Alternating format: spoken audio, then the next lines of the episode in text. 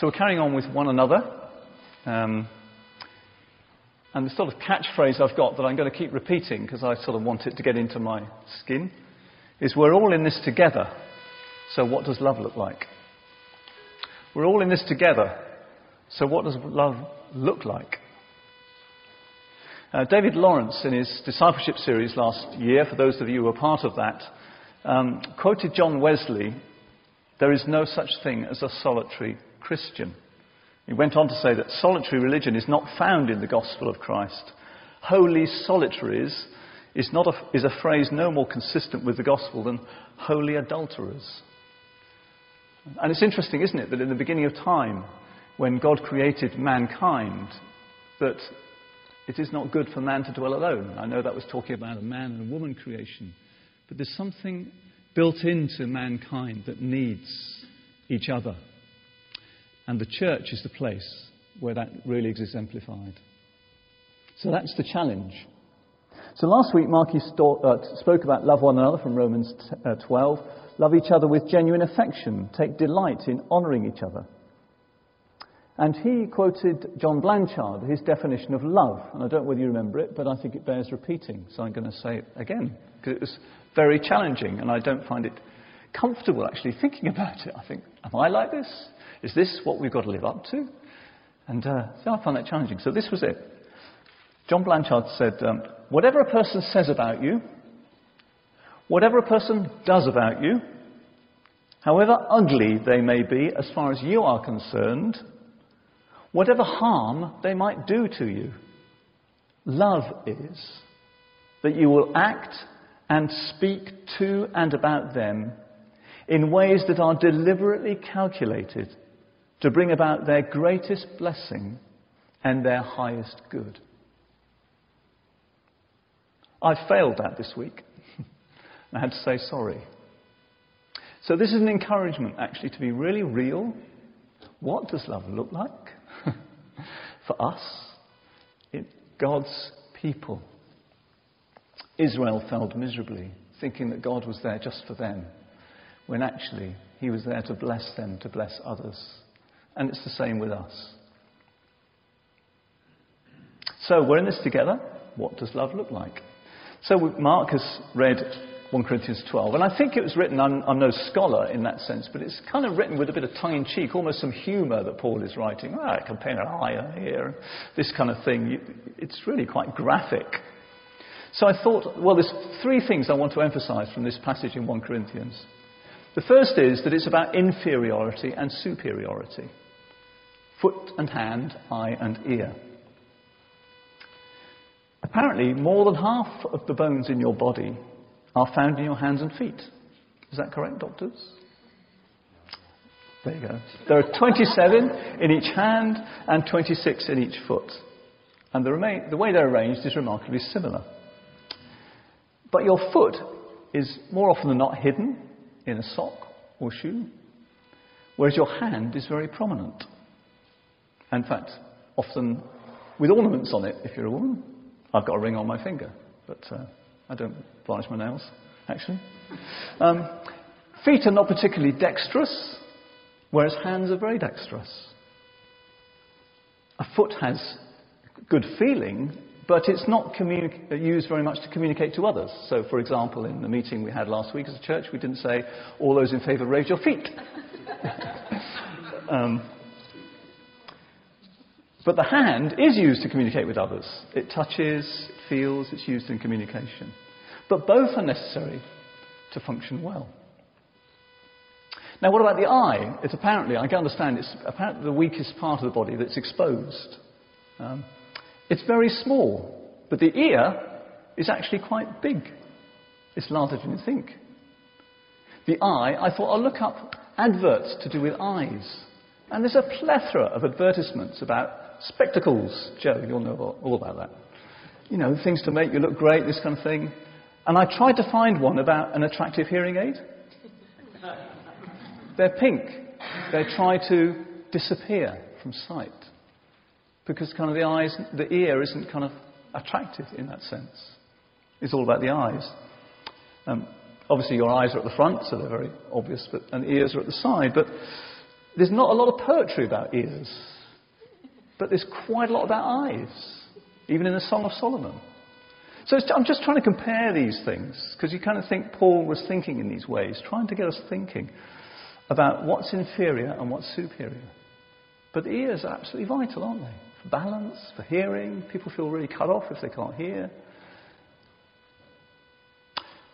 And last year, when I had a bit of a sabbatical, I went to an art class, which was thoroughly enjoyable.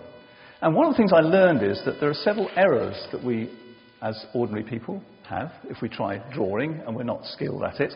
And one is that we get proportions wrong. For example, most people think that a nose is really long if you look at someone face on. It's actually not that long. It's as wide as it's long if you measure down from the little bit in your eye there to the tip of the nose. That's interesting, isn't it? When everyone starts drawing it, they think, oh, it's a really big thing, and it's not.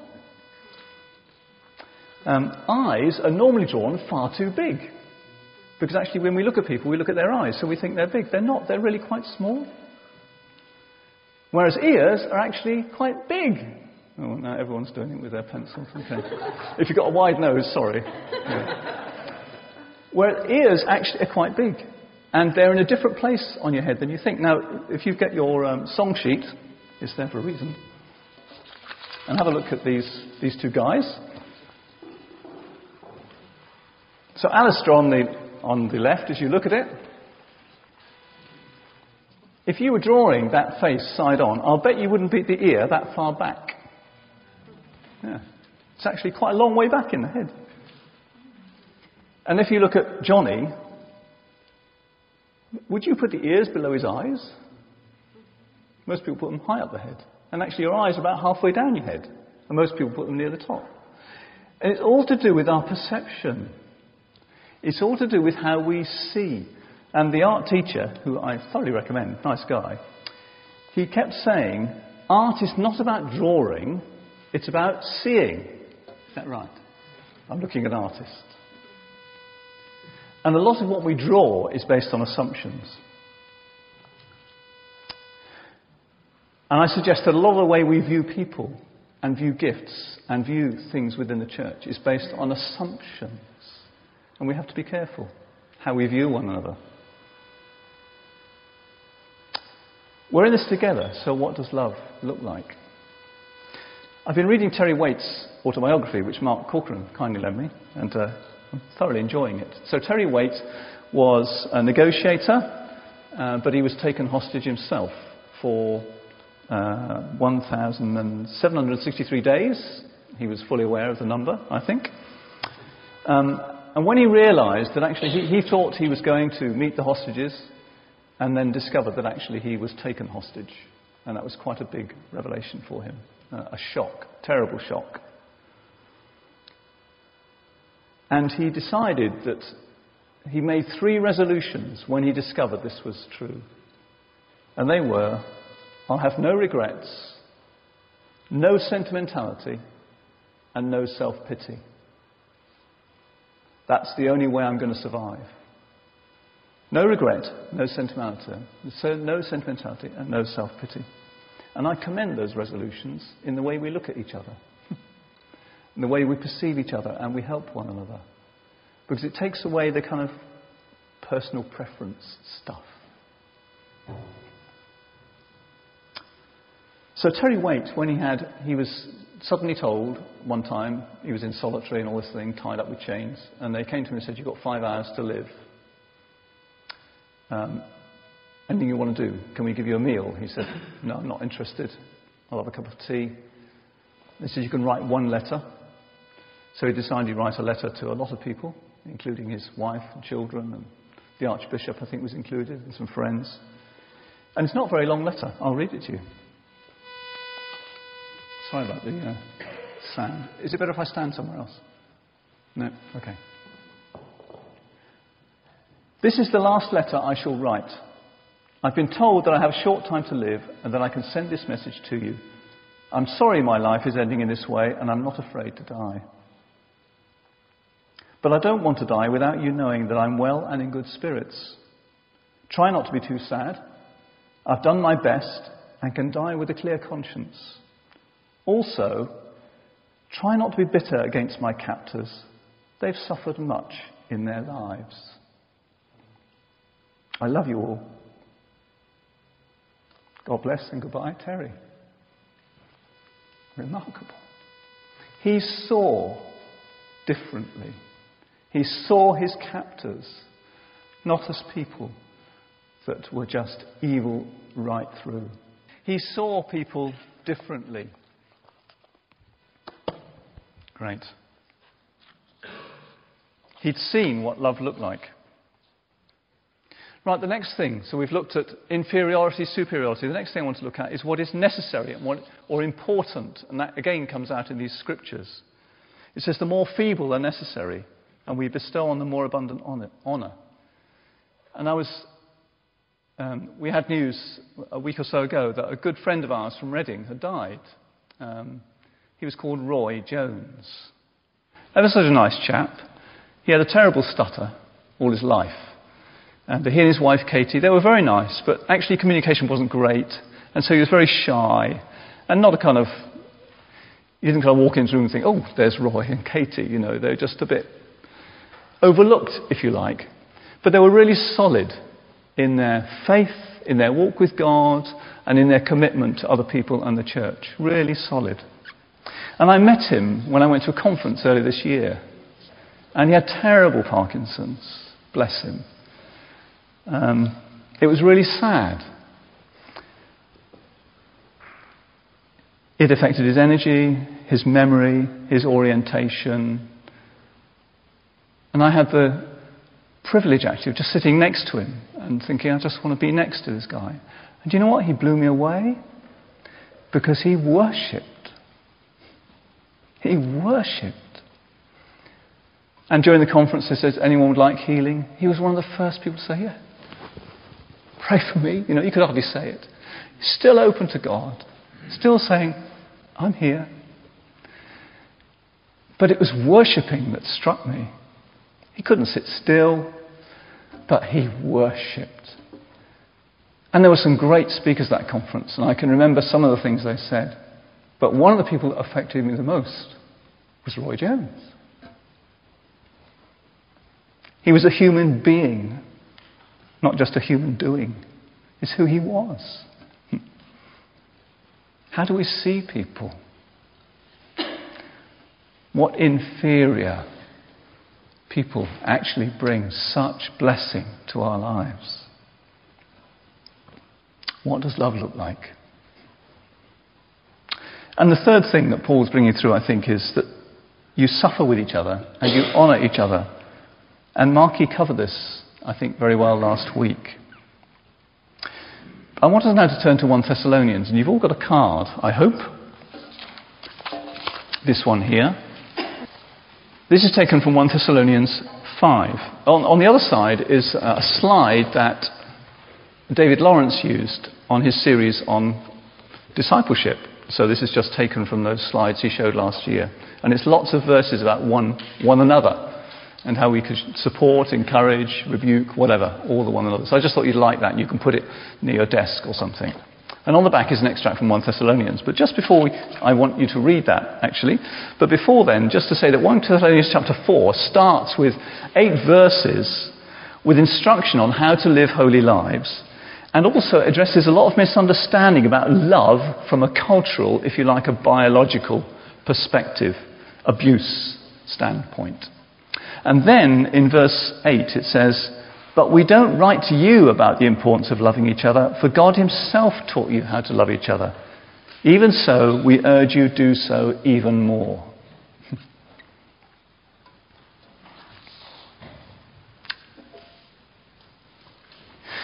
and this letter to Thessalonians, we learn from chapter 1, verse 1, is written to the church of the Thessalonians.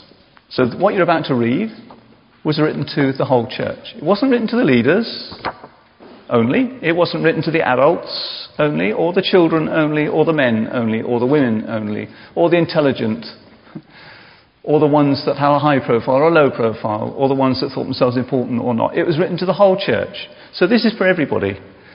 Includes me and includes you. And what I want us to do is now have a bit of time out and take your time to read it. This is from the message version. Uh, there's one word in there which I'm not a great fan of, but I thought I can't change it without permission from the author. And it says freeloader. A freeloader. In the NIV, it says warn those that are idle. People are just on it for the ride. They're not really being honest about what they're about. So, what I'd like us to do is take a minute, read that, and then I'm going to ask a couple of questions for you to talk about together. Okay? Right.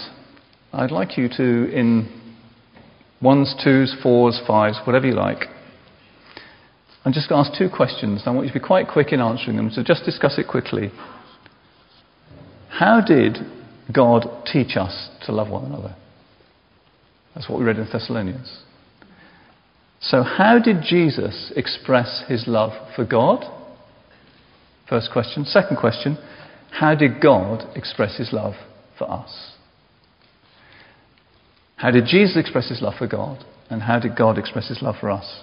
There isn't a right or wrong answer. Chat about it. You've got two minutes. Okay. Anyone like to uh, shout out an answer to part one or a, a possible answer? How did Jesus express his love for God?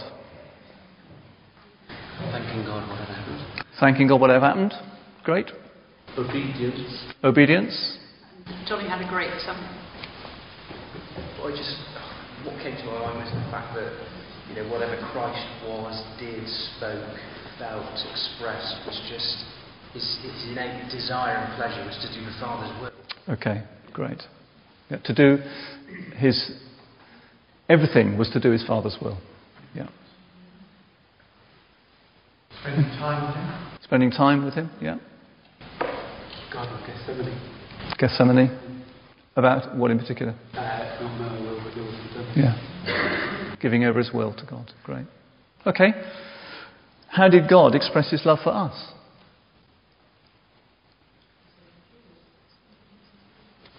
By sending Jesus. Sending Jesus, yeah.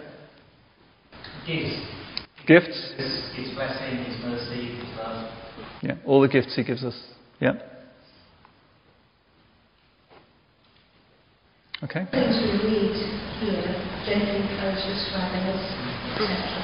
Always with each other, God does for us. Yes. Thank you. Come and preach it, sister. Ian's nodding his head the other way. He's very encouraging. Okay. Spirit. Gave us the Holy Spirit. Yeah. Okay. Jesus um, knew exactly what he had to do throughout his whole life, and he stuck it out, and he knew he was going to die. Yeah. Thank you. He stuck it out and persevered. Great. Great. Okay. I mean, there's lots, actually, and there's lots of scriptures. Um, but it's worth thinking about. It's worth thinking about. So, for example, uh, to part one, how did Jesus express his love for God? I kept my Father's commandments, and I abide in his love. John 15. And 1 John 3:16. It's easy to remember that one because it's like John 3:16. By this we perceive the love of God, that he laid down his life for us. And we ought to lay down our lives for our brothers and sisters. And the word perceive is to, to know by experience and observation. So it's not just a kind of theoretical thing. So is that to do with feelings or obedience? That's why I like Terry Waite's words. No regret, no sentimentality, no self pity. It kind of, yeah, makes us see things differently. And you'll notice on the leaflet, I don't know whether Richard thought I was mad, but I left the quote on the bottom for Alistair Brownlee. Mum wouldn't have been happy if I'd left Johnny behind. Uh, I don't know, there's quite a good ITV clip where they were interviewed actually after the race, and they were both, it's about five minutes long, but uh, it's quite interesting if you want to watch it. Um, but I just thought it was really interesting. That part of the reason why he loved his brother, because he thought, well, mum wouldn't be too happy if I ignored him. And there's something about that in the way God expects us, actually, to love each other. I don't particularly want to, is kind of the implication. Okay. He's talking about maintaining a relationship, isn't he? He knows he's got to go back home to his mum. yeah. you must have children. Yeah. yeah. That's right. Okay. So I've got a question now which I don't want you to discuss necessarily. Uh, you can have a coffee if you like. But in view of the reading of this, do you see anyone who is a freeloader, idle, or a straggler, or exhausted? What are you going to do about it? What can you do about it? And what are you going to do about it? To me, that's what this is saying. It's fairly straightforward and fairly clear. Go and do likewise, as God would say. So, in summary, I think there's some don'ts and I think there's some do's. The don'ts are don't think of yourself or others as inferior or superior. Don't let perceptions tell you how important or necessary or big or inferior or less honourable or small you or others are. Do meditate on the mercy and love of God for you. And do learn to see and act on it. I was looking around this subject and uh, I sometimes read some of John Piper's stuff because I like it. He's very straightforward. And he said, if you have difficulty knowing how to love someone who's not your type of person, I suggest the best thing you can do, rather than screw yourself up, is just take some time to meditate on the love of God for you and the forgiveness that you've had to receive, and the mercy He has shown you, and the way He's embraced you with all your faults, me with all my faults. I don't want to keep using you, I mean us. And that's transformative. So this week, when I was struggling because I knew I'd upset someone, one of the things I did is thank God, you've been so good to me. I've got to put this right because you put me right. And it cost you everything. So we're all in this together. So, what does love look like? And I'll leave that with you. I think, well, having said that, one little thing otherwise, we were talking stuff yesterday, and we had a men's breakfast here. And one of the things we talked about is it's important to include other people. So, with friends, in groups, men's breakfasts, whatever it is, but interaction so that you flesh out these things in accountable and real and solid ways. And if you have difficulties, talk about them. Yeah. Good.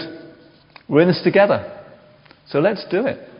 And you'll notice the last phrase on your little card here is if he said it, he'll do it. Isn't that amazing? Isn't that amazing? And uh, again, when I was, I said I was going to finish, wouldn't I? I'm not quite there. Um, I was worried about this talk. I'm worried about the series in the sense that I don't want us to screw ourselves up and think we've got to love people better in a kind of, um, I don't know, as if it's all down to our energy. Actually, it's all about God and how amazing He is and what He's done in our lives and how forgiving He is. And it's all about Him. And if we don't know Jesus, then actually this is impossible. It is. It's impossible. Where else would you get church as a body that works if it isn't for the love of God and the Holy Spirit in our lives?